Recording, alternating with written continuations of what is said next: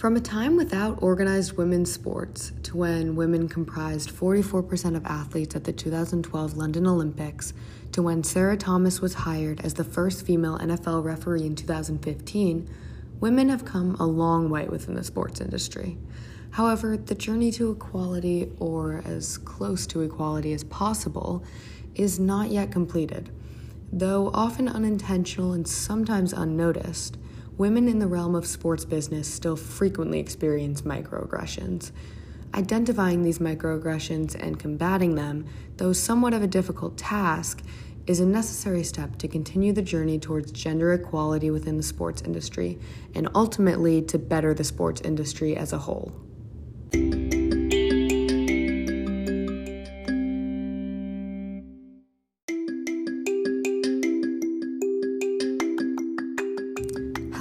Welcome to Women in Sports, a podcast segment where I will share some experiences of women in the sports industry that reveal gender based microaggressions and address the identification and prevention of these microaggressions, as well as the importance of fighting back against them.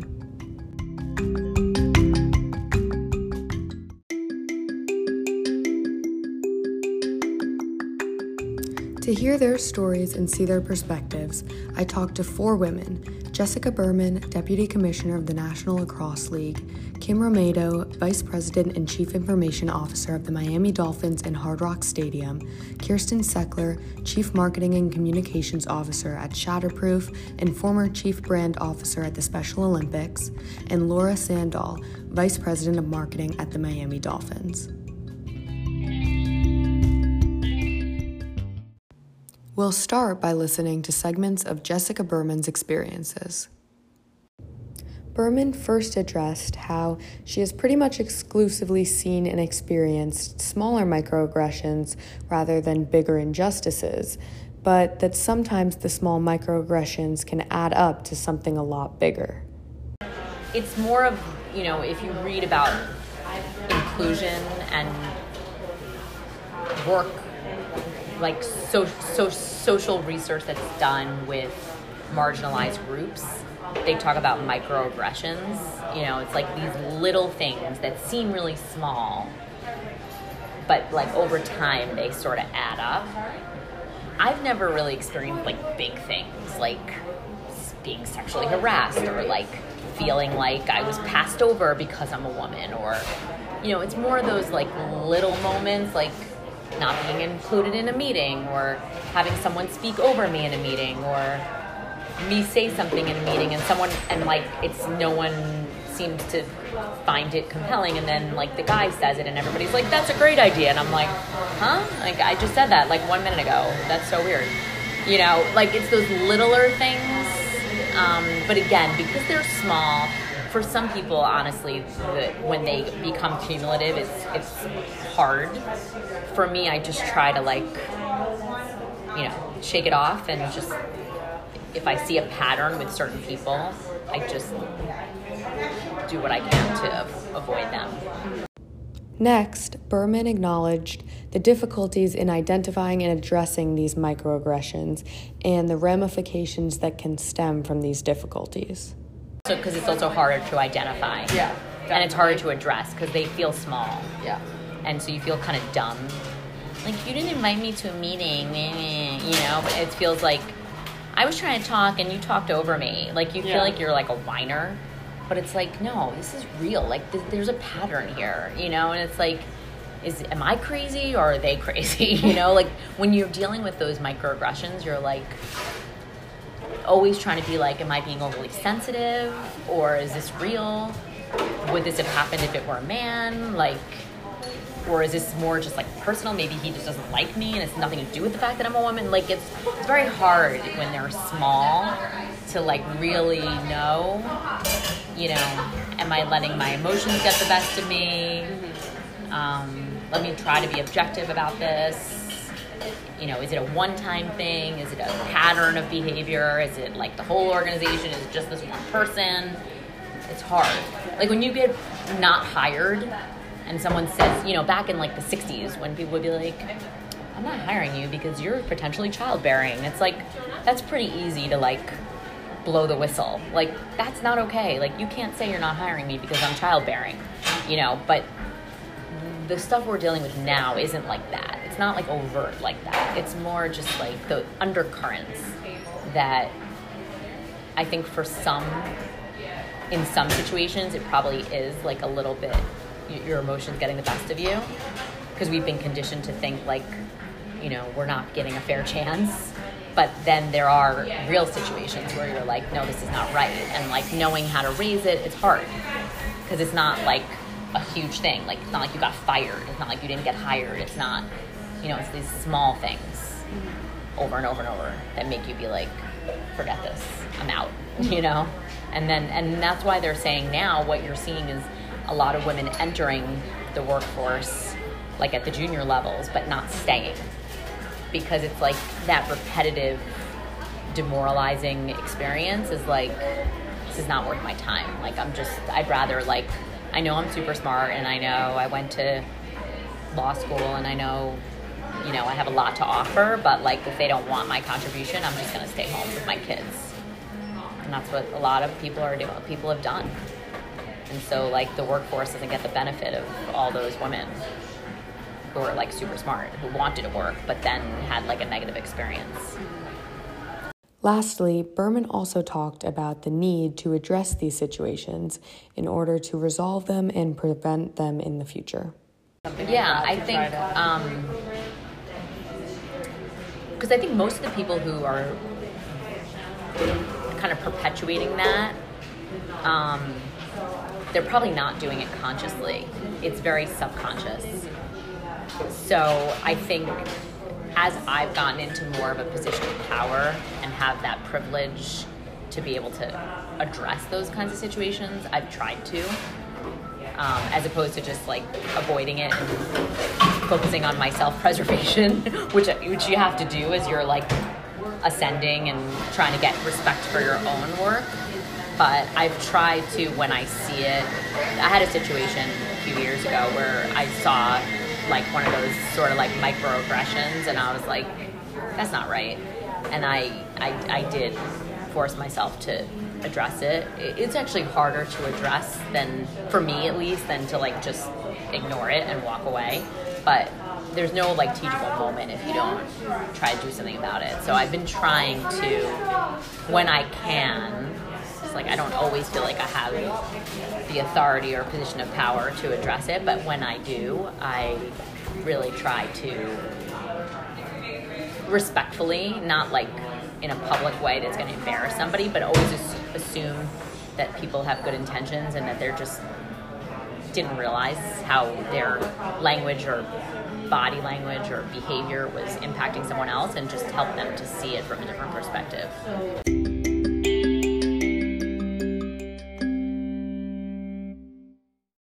We will now turn to Kim Rometo to hear pieces of her story and her experiences. First, Rometo explained that she hasn't seen many discriminatory actions in her time in sports. However, she does believe that gender inclusiveness is an area with room for improvement. I think there is. I think what we what needs to be focused on isn't actual diversity, gender diversity. It's inclusiveness. Right. Uh, where I've seen where I've seen opportunities for advancement is actually you know the inclusiveness of, of women in, in more conversations like have you know have the have you know, it's, it's great to hire the the women but if you don't include them in things, then it doesn't really matter, right? So, so that would mm. be the only thing that I've seen is that sometimes it's, you know, some, something is, is made, like some decision is made in a room full of men and it comes secondhand. And it's like, hey, it would have been really great had you had another perspective on that too. Rometo then acknowledged that future change needs to come from the individual level people have to pause and they have to i think it's an individual way while they're wonderful corporate efforts I think it's actually very personal. I mean, look at the meeting planner. look at who you could be excluding look at who you could be including uh, that that to me i think it's it's really that individual effort that has to be put forth because i think the the orgs in general are trying really hard for that diverse perspective. Um, but if you personally aren't taking the time to say, who am I excluding or whose perspective could I really benefit from, uh, we won't see that change. And I think, I think sports, you know, sports is a really, really fast paced environment. Uh, change happens very rapidly. And so people don't don't pause. So it's not it's not malicious, and and honestly, it's not even intentional. It's just they don't pause to say, you know what, I could I could really benefit from this person's perspective uh, because they they came they came from you know a community that we're looking to try to get more um, you know more participation from mm-hmm. and, and, that that doesn't that doesn't really happen today and and I don't think that that happens you know in talking to my peers that doesn't happen across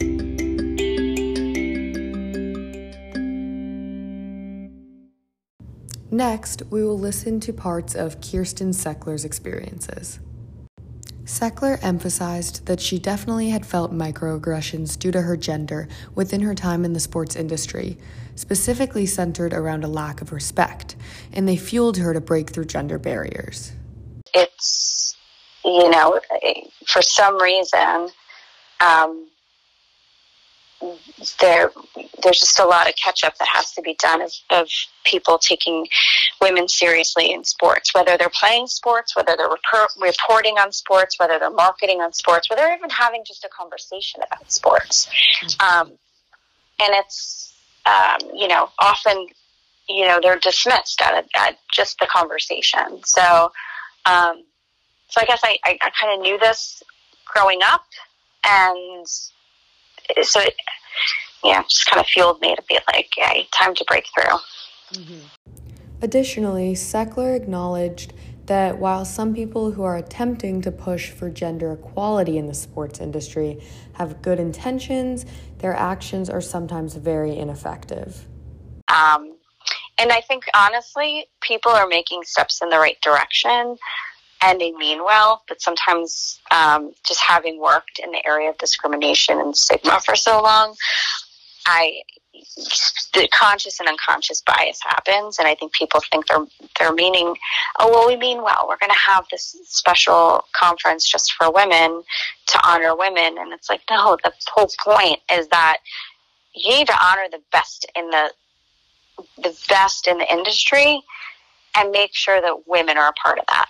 Mm-hmm. And, you know, to have women in the same recognition as men, I think is, is really where we need to be going. Um, we're not carving out space just for women.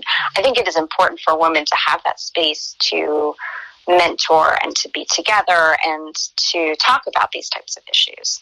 Um, but when it comes to recognition, when it comes to um, equality in the workplace, it, that's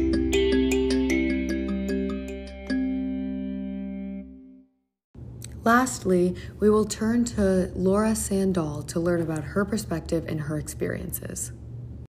Sandall described how open mindedness, especially centered around learning about the struggles of others and seeing things from new perspectives, can be key to minimizing microaggressions and ultimately moving closer to gender equality in the sports field. You know, I had this conversation the other day. It's like, I don't know what it's like to be a black man right? I don't know what it's like to be, you know, a white man for that matter, because that's I'm not, and mm-hmm. I don't, I shouldn't expect that, uh, you know, a white man or a black man knows what it's like to be a woman, right? You know, it's just, right. but we, ha- but that's where we have to be open to learning, and you know, be a continuous learner, you know, no matter how old you are, and realize and recognize that everybody has kind of innate. Um, you know, like like things that they just don't know, right? You don't know what you don't know. Additionally, Sandall also emphasized that in order to see change, organizations and individuals must make gender inclusion and equality a priority, even if it means working a little bit harder. Um, the people who are, are running HR and recruiting um, at, at all the you know sports organizations need to make it a a priority mm-hmm. and not just not just talk, right? Like, oh well, I'm just going to hire this person because she's a woman, but like make it a priority, and that means and that means a little bit harder work, right? So you might have two candidates, one's a man, one's a woman, or or if you were looking at it from a multicultural, per, you know, place, the same thing, and you could be like, well, you know, this this man actually has a little bit more experience, and I think, you know, is really a better fit for the role. Well, maybe you haven't looked hard enough mm-hmm. right? Like you might have to actually look harder or spend more time recruiting because you want to make sure that you've got um, a diverse workplace. Right. Um, so if you suddenly are looking around and you're like, any organization is looking around and everybody at the leadership level is a white male, you know, at the next open position, you might have to work really hard because it could be really easy because there's a white male right over there across the street that could be super easy to hire because he's got the experience. He's really smart. He's really talented.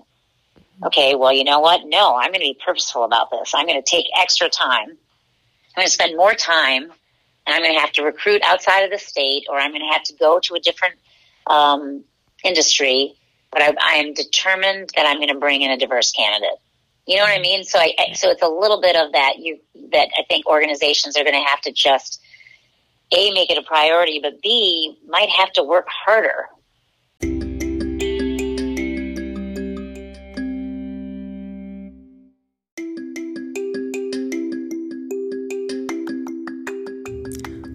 definitely come a long way within the sports industry. However, microaggressions still affect women, and despite maybe not being a huge deal individually, they can really add up and have an impact. Action must be taken to minimize these microaggressions, both because it's just morally correct and through including more diverse perspectives and thus allowing organizations to make the best decisions for both themselves and their fans it will end up bettering the sports industry as a whole in the long run.